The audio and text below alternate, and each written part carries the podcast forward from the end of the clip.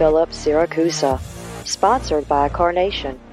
Airing live on the United Public Radio Network on 105.3 FM in New Orleans.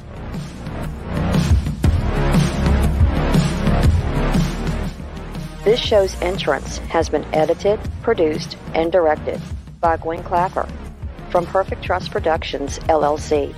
You can find us at PerfectTrustProductions.com.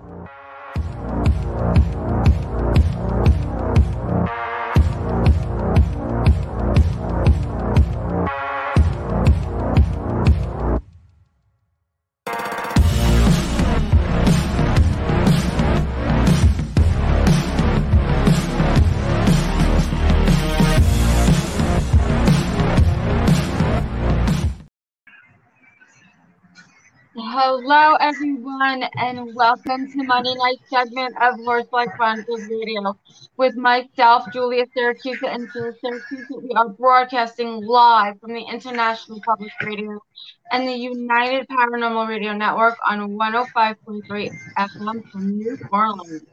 This evening's show is fully sponsored by Carnation. So we want to thank them for their sponsorship. We love them. You have to do a few things in order to participate. Go over to the YouTube channel, UFO Paranormal Radio, or International Public Radio. You can also go to all of the Facebook stations, UFO Paranormal Radio Network, UFO Undercover with Joe Montalvo, News on the Flip Side, Twitch, SoundCloud, Peep, all of them. And if you have any questions for our guests, feedbacks, tonight, guys, we have an amazing guest. So please welcome to the show Aaron G. Thompson from the new hit show on Netflix, paranormal reality horror show, 20 Days Haunted. 20 Days Haunted hit number 5 in U.S. on the network in its first week. Aaron has been pursuing his passion for the paranormal since 1999. Tonight we get to hear how this all started from him. And don't forget, if you guys have not seen 28 Days Haunted yet, it's on Netflix, and it's awesome. So, in the Facebook series, The Paranormal Investigators, Ed Warren. So please welcome to the show, Aaron. Hey, guys. Thanks for having me. I appreciate it. How's everyone doing? Can you hear us? Yeah, you're welcome, Phil. Yes, yes, I can hear you. Can you hear me, Julia? Yes, great. Cool. Cool. So, again, thank you so much. Thank you so much for coming on tonight. I know that you're really crazy busy over there. No, you're fine. What? Tell us. Bring us to the beginning of your story. Like, how did you bring it into the paranormal and take it from there, from the very, very beginning? The very, very beginning. Oh gosh, you're going back to 1999. Yeah. Cool. So. Around, well, technically, it stemmed even before that. 1999 is just when I started to do the research and gather the data. So before that, it was,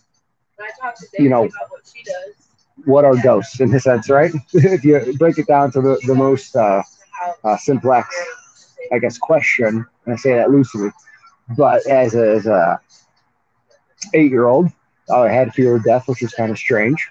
And then as I got into my teens and so forth, I just asked, my peers, people I trusted and so forth, do ghosts exist? That was kind of my gateway to, afterlife and kind of expelling that fear of death, at least hopefully.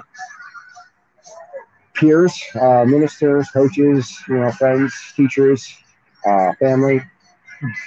It's funny because about half of them said yes, they exist. The other half said no, all with the same answer, just because. So I just kind of took a deep breath and said, if you want to do something, you got to do it yourself, right? So that's when I started to actually gather some data and really push forward. I did about 2 years of book research before I hit my first site. 2001 is when I did that, and my team at the time, I recruited them. They consisted of individuals that had to be 21 and older. So I want to take this serious, right? So adults are more serious, at least in the version that I was starting off at. But mind you, at that time I was 19, so I was still a teenager, just graduated shortly before. and the rest of my team were over 21. Yeah, I just wanted to figure this thing out like right away, but here I am, 24 years later. I'll be 24 years later this year. It's crazy, and yeah, I just kind of challenged myself, and I started very unbiasedly. I noticed a lot of the large organizations, the scientific ones, as well as the systematic religion organizations, that very, very biased towards their thoughts and their ideas, the data, and no one to my knowledge base and research at the time really married the two. They thought both kind of thought the other one was crazy, at least perception, right? Subjective. To me at the time, that forced me to really take a middle ground with this and see, how can we complement both of these features. And I actually didn't believe when I started, but I wanted again to be very unbiased with my steps forward. And again, here I am, 24 years later, and it goes pretty deep. Wow, amazing. So, let's talk. All right, so let's talk about 28 Days Haunted, because we have a lot of questions. How did this all go down for you? How did you get on the show? Like, how did it fall into place? Well, 24 years of research. No, at the time I was about 22. So I've always chased the passion, right? And I've never chased the money. I've never chased the fame. I've never wanted to be known, a known talent in this scenario. My mentors, if I would have any mentors, was Tesla, was Einstein, was Joshua Warren. They're scientists. These guys are very grounded, and they're logical and kind of their theories and their ideas. Those are just, a handful. So, again, I prefer to be in the lab and just knock it out. The reality is, doing what we do, it's pseudoscience. And like NASA, you have to have a source to bring income and funds towards you, so you can continue to do the research. Right now, there's so many folks. It's great for the awareness aspect, and it's fun. But if you don't continue to build kind of an income source around it, and I guess be allowed to do the research on an escalated level, it's just going to burn. I've seen so many people get burned out because they hear this narrative saying, oh, I'm just going to do this, blah blah blah. With my own scheme, or whatever the case may be, more power to them. But with that mindset, I was just chasing the passion. I was going, and happened to have a contact in Chicago that reached out to me. That was, I think, back in February of 2001, and they said they needed someone else. I said, I only really work with one other person, Nick. So I called Nick. We did the interview. I think, we're confident in what we do, right? But we are characters, too. We're goofballs. I'm actually a professionally trained public speaker and other aspects of presentation, which helps out in this as well. But we're passionate. Again, we're passionate about what we do. So we did that. We're about 7 or so months worth of interviews and whatnot, and they liked us pretty much right away. So yeah, we didn't know where we were going until about 3 days before, and technically we didn't get the job until about a week and a half before. The whole 28 days. Were you away from your family the entire 28 days? Yes, no internet, no cell phone, no active cell phone. I think I had like a burner phone that I used some apps on. I think I did have a burner phone that I used some apps on. But yeah, no connected internet, Wi-Fi, nothing like that. And it was really just us two in a pair, a conversation every now and then with the producer. Small chat with the cameraman if we stepped outside, but inside it was just us. And yeah, we were isolated for pretty much a month, and that was tough. That's a different kind of psychological scenario. Well, I have to say that everybody did a great job, but you were very, very, very authentic on the show, and you did a great job. I appreciate that. You really did. That means a lot. It means a lot. You know, Oh, go ahead, Julia. I'm sorry. That no internet alone for 28 days. That'll make you go out of your mind. And you know what's funny about this is that Ed and Lorraine Warren were the most famous paranormal investigators of everybody knows, right? But they discovered that it does take around 28 days to really focus on an investigation, and we believe in that. Because here's the thing: how do you do an investigation in 1 or 2 days? I mean, they don't play by your rules, right? The spirits, it does take a long time, so I totally understand that whole cycle, and it makes sense. It does. Well, and the funny thing with the 28 Days Haunted, yeah, Ed and Lorraine were very, they're definitely known in the field of paranormal. The theory that Ed actually rolled with the 28 Days Haunted, I've without really knowing that theory idea from him, I was already on the very same narrative, and Nick as well. With us working together side by side, we called it rapport. We build a rapport with the location. It's not so intense where we stay at a location for that long. That was pretty intense. But it's about going back to the same location and just building rapport and keep on building that relationship with the location. And that's had a lot of success. And this was just like that, but in an extreme scenario. And funny story, because the edit was... The edit and presentation is exactly what happened, but there's so much left on the chopping table because it was only like 3 hours, I think, combined upon 3 locations. So there's a lot of cuts.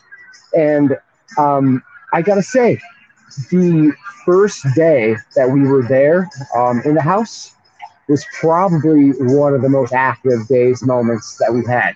And unfortunately, we just burped past it. It was the only day that it rained, it stormed, so not only was the water just coating this old house, we were jacking up the location with the static generator, so we're just getting more intense responses right off the bat, and that day we actually did solos in the house, and that was kind of my callback later on, because we had such success with the solos, and all of us had very visual experiences that were caught on the camera, that were very much data oriented. It's unfortunate that that's on the cutting room floor, but again, at the end of the day, we want it repeatable anyway, so that's something we'll have to try to figure out.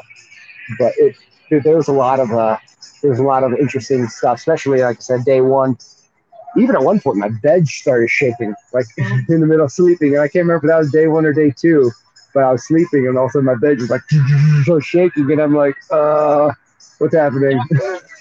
I was gonna ask you, what was like the most intense experience that you had? I mean, would you say that was the first couple of days? Well, kind of.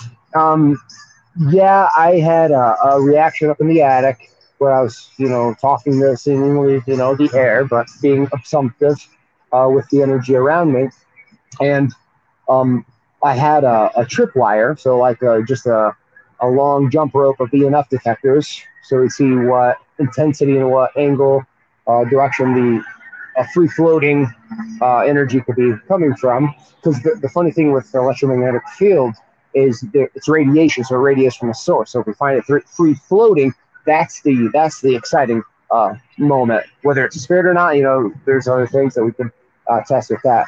However, I was doing my thing, and then the whole rope blew up. It lit up extreme. And I looked right at the camera, and I said, static energy is tight around me. I'm uncomfortable. It's hard for me to breathe. I'm just like, describing what I'm feeling at the spot. All of a sudden, I said, I want to leave, but I said, I'm not going to stay here. And then all of a sudden it popped again. It lit, and it was gone, completely gone. And... Wow. That was interesting because that started a narrative that, unfortunately, again, no one's really going to see. But I actually, not knowing the location, I had now a moment where I was oppressed with something attached to me, and I was caught off guard. I mean, day one, we're doing solos. I know through what land we are, barely knew what state we were in. Definitely didn't know what city we were in. But, that about 2 weeks, I was getting more and more depressed. I was isolating myself. I wanted to go. I was getting more mad at the guys. And it was weird until one moment where I was looking in the mirror, and the mirror looked like a social media filter. Like, I was looking in there, and it looked like I had a long chin. It looked like I had a weird tongue, like a long nose. I looked like a witch. And I described this to the guys, and I was almost drunk, grabbing my face. So then they told me to sit down, and then I was mad at them. I thought they were just trying to pull drama. I'm just telling them what I'm seeing. And then I was getting more and more mad. I felt in my head. I was just getting so furious with them, and I don't know why I'm getting so upset. Like, it's just not my character. So I wanted to move on with the investigation, and I told them because they both agreed something's wrong with me. And Nick was running the camera at this time. And I told Sean to get the water. And he starts to get me a bottle of water. And I go, no, get the water. At that point, he clicks on the holy water I'm asking him for. I'm just asking it so he could throw it on me and I could say nothing's there and I move on with the day, right? Not the case. He threw it on me. And it felt like battery acid. I said a lot of profanities, and I cursed through the entire, almost like third body, like I'm out of my body looking at myself, but not. That's kind of what it felt like. And as I'm saying the St. Michael prayer, repeating it back from Sean, it's like I'm cussing through the whole thing. And it's very out of character. I remember Nick just has a camera, and he's like, I don't think that's in the prayer. I remember chuckling a little bit at that, even in the moment. But I'm like, what? But at this point, I'm feeling this like static net being lifted off of me. And once it popped over my head, I jumped up. The contrast and my mood change was crazy. It was unreal. And that's why I was so bought in with. I was bought in with kind of what happens and what can happen with the oppression scenario, but I just did not expect it to happen to me like that. So yeah. That was an interesting thing. And then it was like a superhero story of us taking on the rest of the place, which would have been a really cool narrative. How does that happen, you think, when you said you were oppressed? Oh, gosh. It's going to take you over? Well, it's the starting stages of an actual possession, so for lore. Right? So they get you isolated. They get you kind of in a weak state mentally. And I say they, ultimate energy for the most part, whatever we want to call it, right? And mind you, this location we were at, it was 1754, I believe, was the date they said the building was made. So that's all fine and dandy, but in the 1600s, that whole land was spilled blood. All sorts of different types of scenarios happened. Connecticut is actually bigger in the witch trials and how brutal it was, and Salem ever was, but they don't really say that in history books. And this is something I've learned when I was down there. It's basically per practitioner, such as Sean, being a demonologist, people within that world. The oppression is kind of that first stage, or at least the transition stage to potential scenarios that could get a little worse. And I would say subjective, but that whole scenario is very real. You know what I mean? And I'm not saying it was a religious thing, right? I think a lot of that's subjective, but the energy itself and the reaction of what it did is very real. It's amazing, and I've seen that happen to people, and I always question, what is it? How does it work, and why do they do that? But I've seen it happen. And I'm and I And I'm a science guy, right? So there's no system that I belong to, and again, this is the fascinating thing for me. So as a cynic or a skeptic would probably look at this, I'm probably the best person to tell them, hey guys, something went down.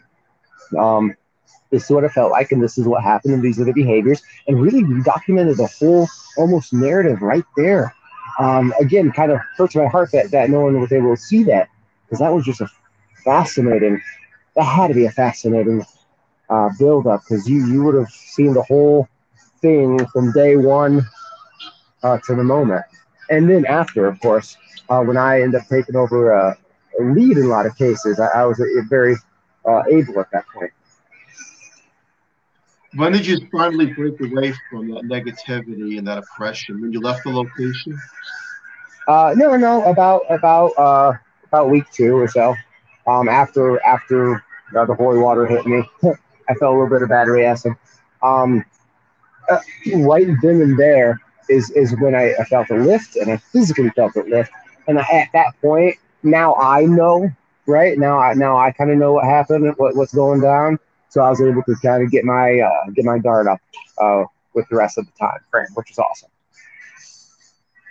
Do you have to be at a location like that for those type of things to happen? Or typically speaking, if you and your crew, where you are right now, because let's face it, right? You're a science guy. You're on land, and the land is very, very old. Right. So who's to say that where you are right now, something didn't happen 1,000 years ago? Oh, exactly. What I feel, and here's kind of the kicker with that narrative, because you're right, but it's all about intents, right? Who's putting the narrative still in that land?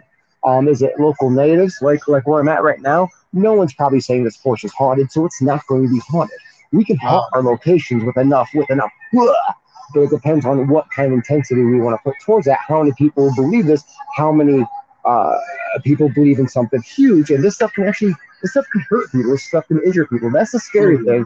It's unseen, and I've known this for years. It's just in different narratives, and now I'm almost on the narrative where we created our monsters, which makes it even more scary. So this porch, it'll be fine. In the context of nothing's known to happen, crazy here, this, and this. But if people, 100 years from now, for 100 years have been saying some tragic so-and-so happened there, I'm sure something will turn. There'll be a twist, a vortex of some sort that will create whatever needs to be created, and it could be impactful. I definitely agree with everything you just said. Because I look at this on both angles. I look at it as a skeptic, and I look at it as a person who lives it and believes it. Yeah. And if you had 100 people investigating right now and you take out all the happy people, something is going to transpire because of the intent to draw up that energy. And I'm glad you said that. Absolutely. Most of my cases throughout the years, I've been a happy person, Probably, I had more fear-based, I think, the first 5 years of on-site. Scary, all right? But after that, it was more fascinating, and I changed moods. Once I changed moods, the investigations got a lot easier, got a lot more interactive.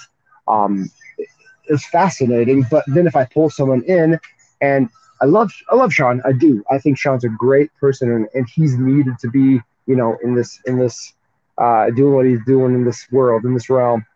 But whenever I happen to work with a demonologist or someone that has that, there's stuff that goes down. Yeah. You call it what it is. It's what happens. Well, that's true. Enough people with the belief in intent can draw these things up. And then people, you said something a little earlier that it can hurt you, and it can. Yeah, it can. I'm glad Sean was there.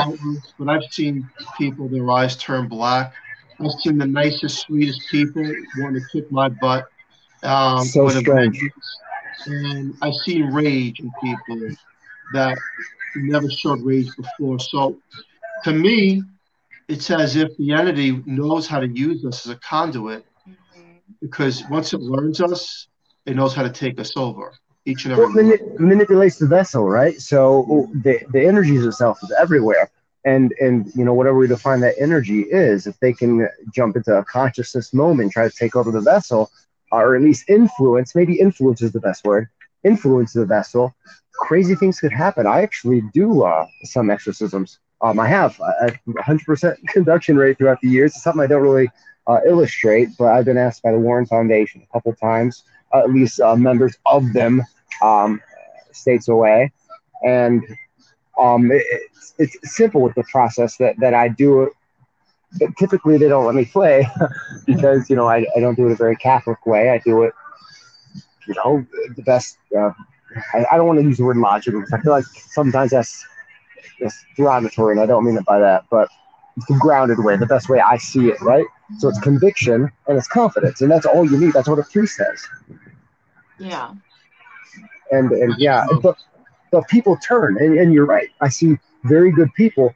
100% of the exorcisms that I've done, I've been threatened death. It's a thing.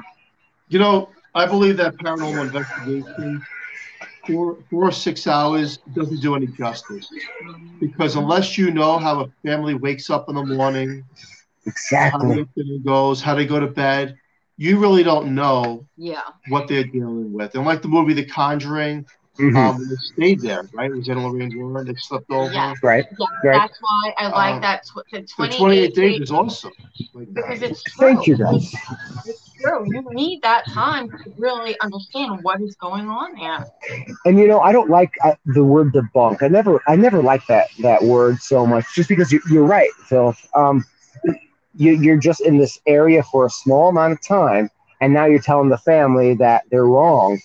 With what they felt, and there's so many more layers and elements with that. And if we talk scientifically, right, to disprove something is actually inaccurate in scientific terms. You can only prove the existence of something. And how can we prove the existence that something didn't happen without a long period or a perpetual period? I wouldn't even know what time frame to put on that, right? So it's very personal. A lot of this stuff is very personal. Consciousness-based, I feel, maybe slight interpretation, but it's real, and it can do what it needs to do. It can do what it can do, I should say.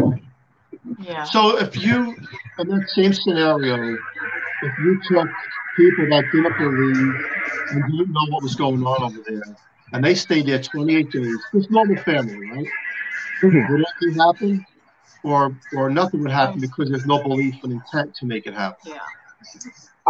And that's actually a really that's a very powerful question. That's phenomenal because I wrap my head around that because of course there's multiple narratives with that. I hear stories and I hear a lot of people say that they didn't believe until they moved in a house and this thing happened, or they did an event with us and this thing happened.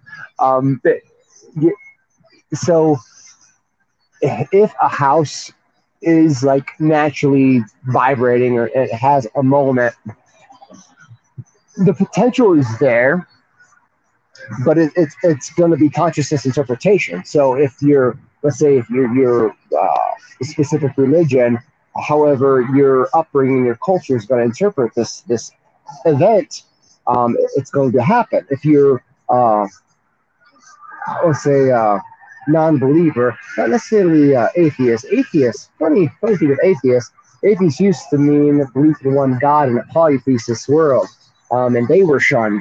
Atheists kind of change their meaning nowadays, but I'll say a non-believer. I don't think would have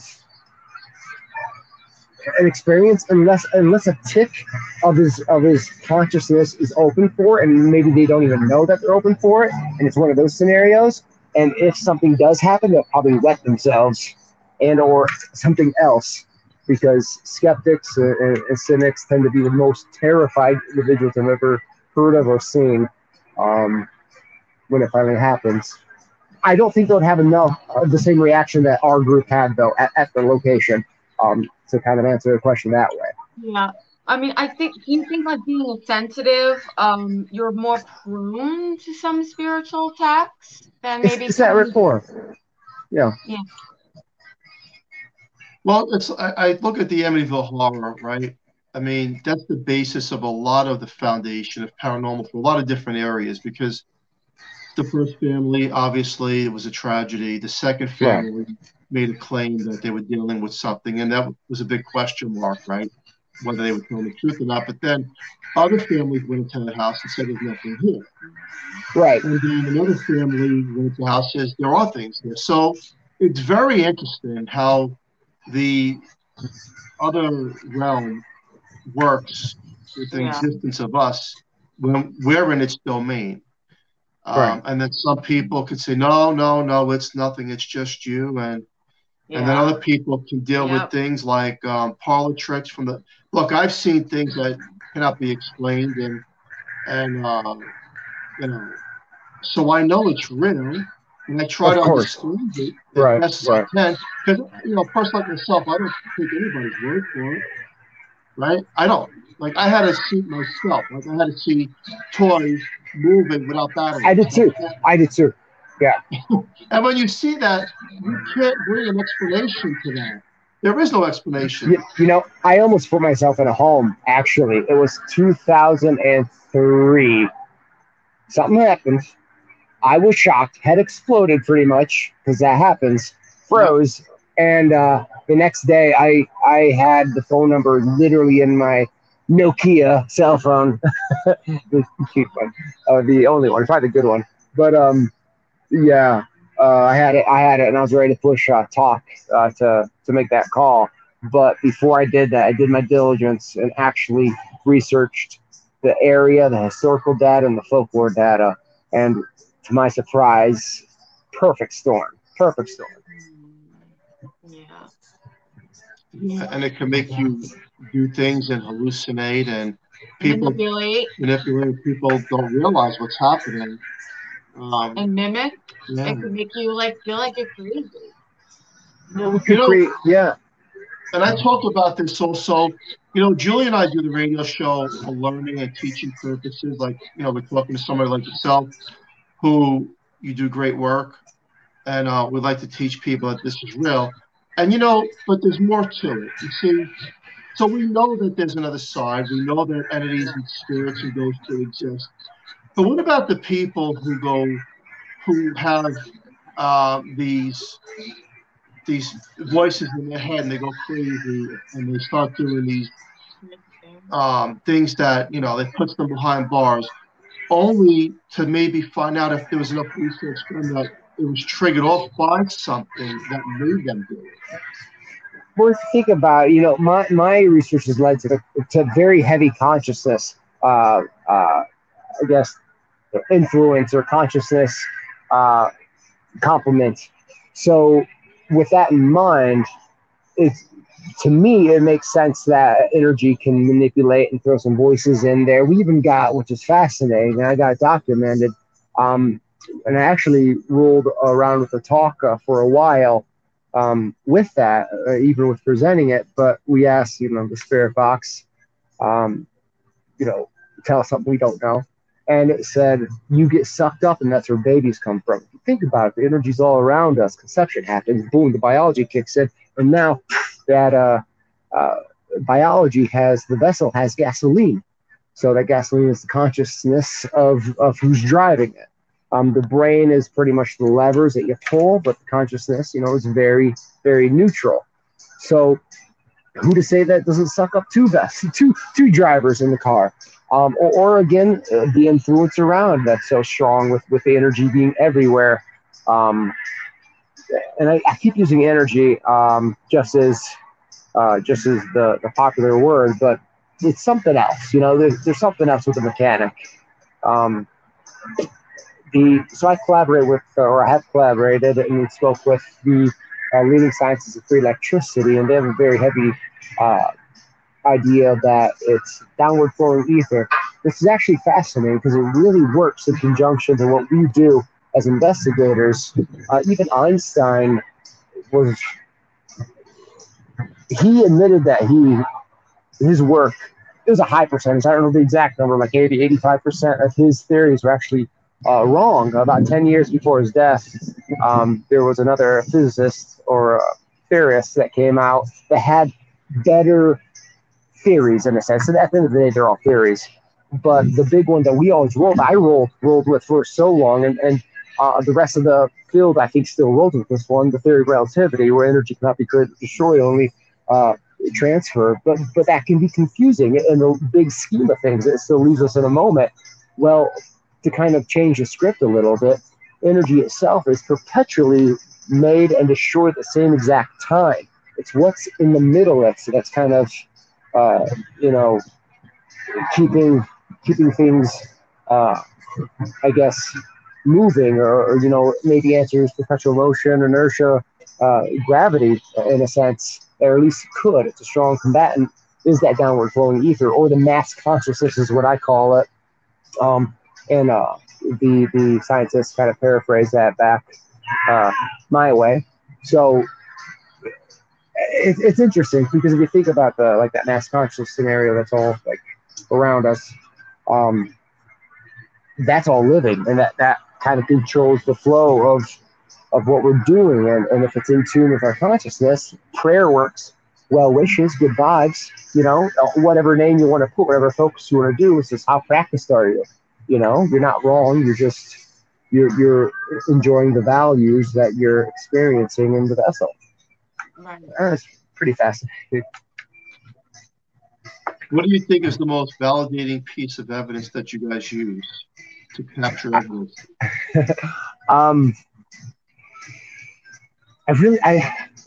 So the talkie boxes, I get people are up in arms, and that's always why it's hard for me to present like sayings, like the "you get sucked up and that's where babies come from." It's very clear, and we can go around behaviors that I feel are valuable within that conversation piece. There's an experiment I can do. I haven't done it myself, but I have all the tools to do it. I've seen the results. I spoke to the scientists. That's the experiment that's going to do well. Anything that we've got, there's about a 5-minute experiment that hit an intelligent, multiple EVP, and intelligent EMF reads, and spirit box, and anomaly, actually, all in 5 minutes in context to what I was asking to do, which it was super phenomenal. I got documented on my YouTube. So that's cool. I think that has a lot of significance. However, it's not going to sell the world. The piece that I'm working on, the experiment that I'm working on, actually can manifest an entity, and it can duplicate it. That's mind-blowing. I'm not sure if the world's ready for that. I've seen it. I actually got pictures of it. I've got the build-up of how to do it. It's all about getting to my Patreon, letting the Patreon folks help me fund that and push forward. That's just one of many experiments that haven't been seen that people said we're not going to know until we die. And I think that's one of the biggest lies. I think that's lazy. I think we can try as hard as we can. Not to say I'm going to figure it out, not at all.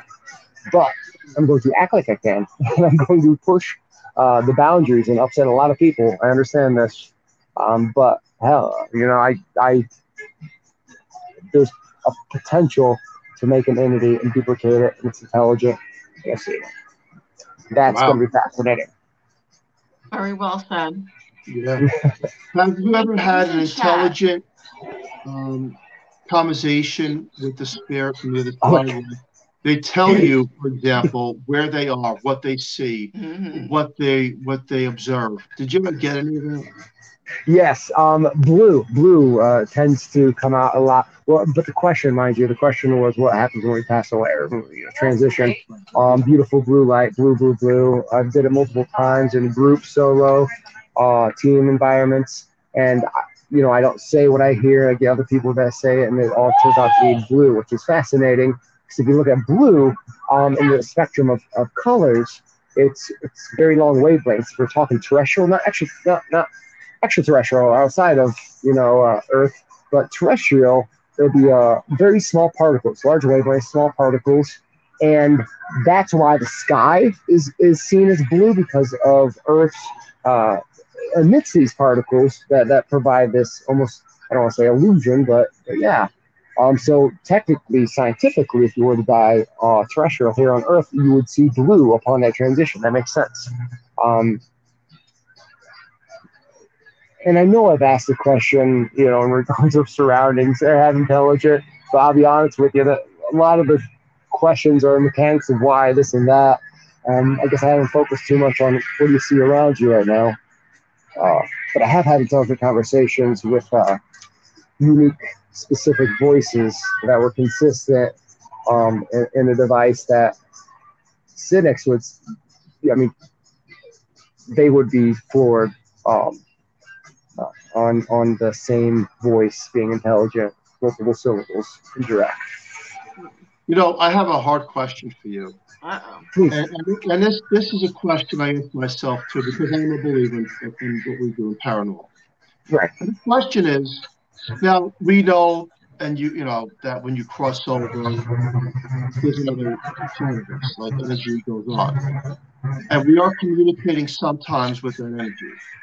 Well, how come the energy that we're communicating with doesn't help us find missing children or people who were killed in the line of communication through a voice box or spirit box or audio recorder, letting us know, because they are on that side, hey, right, we can find this person at this location. How can we have not gotten that far yet? Because the energy overall doesn't care, right? So what you described is of value to us. Absolutely. Like if, like I embrace my heart to even think about it. If I remember my little girl, she passed away, I'd want to know, you know, I'd want to use all my resources, including the supernatural ones, to get it. But the big kicker is the energy, the mechanic of them is they don't, and not that they don't care, it doesn't bother them. They don't see it as a means to end. Example, so when we pass away, right, we don't take our lungs with us. Does that make sense? We don't take our brain with us. We don't take our physical heart, our limbs, our hands. So why on earth would humans believe that we take our lobes with us that 100% control hate and love? That was something that we put in our system so we can have value towards this world, whatever system that we choose to do. And our culture, our communities, we live it. That's in a sense, that's a meaning of life. If we're in our biological specimen, our vessel, and we get to experience emotion, that's a win. That's I feel, really why we're here. And then we just get recycled back into whatever the next scenario is. And I do think the mechanic is for reincarnation to be consistent. That, again, just makes sense with my build-up. But again, to go back to what you're saying, is if we're asking the bigger, larger consciousness, consciousness is very neutral. People, you know, they pass away and they say, oh, I'm cool at peace, I'm peace. Peace is void of emotion. It's we feel cool. You know, we're fine. And it kind of breaks, you know, honestly, when I came to this just a few years ago, when I started coming to this development, I'll be honest with you, I was in tears. I was on the phone for 17 hours on a long trip with a shaman and a scientist, a buddy of mine, because I just didn't like it. And for the first year, I was kind of regurgitating this to some people, small groups. No one really liked what I was saying. And I go, hey, I agree with you. I hate it too, but it makes sense. And you know, and I got to think beyond my own emotional scenario, because if I think logically, once we're out of this vessel, we don't have that hate and love, that fear, you know, all those things. What I feel, honestly, what a ghost and spirit is, I feel like we got it wrong in context. I feel a ghost and spirit tends to be a biological reaction of the consciousness separating from the vessel upon exploration, even like an echo or a smart photo with AI capabilities. So Gram's perfectly fine, but her memory may remain. That just makes sense to me. So again, we create our own monsters, we create our own photos in time. It's very smart, and your loved ones can give you the best love letter ever by seeing them again. But at the end of the day, I guess I like it that we're at peace, real peace, like no one's trapped. This type scenario, which again, controversial, but yeah, right. Yeah, I kind of like that response. Mm-hmm. That was a good answer. Yeah. Thank you. It makes sense because I do hear that. especially people who have near-death experience, they see that it's a different form of consciousness. We're not thinking on the mind's terms here. It's different. Yeah. It's not that they don't care, but it seemed different. It turns, and again, I hate using the word logic. I really want to find a better word for logic. You know what I mean? I think that's my scientific brain, for years of me saying that, still programmed in. It's natural. Maybe that's the way to think. I like that. I'm going to start using that. That's a good word for it, definitely. Yeah. I like to see a continuation of 28 Days because I think it's great, and I think it's a learning tool for those that are knowledgeable in the field and those that are seeking interest how this actually works, because I believe in the procedures that you guys are doing. And just for thought, maybe you guys change locations or whatever the case may be, or change the groups even, right? Maybe change groups and see what comes through. But I think it's fascinating, and I want to see more of it. I just want to say hi to Becky. Hi, Becky. Hey, Becky. Hi. Hey, as we're going to round up the show here. You've been a fabulous guest with a lot of knowledge. Tell people where they can find you and, what you might have going on. You rock. Thank you so much. And again, thank you guys both for having me on the show. This has been awesome. Oh, this is awesome. You're welcome. So you guys, everyone who's listening and is interested, you can go to AaronGThompson.com. Make as easy as that. All my social links are right there.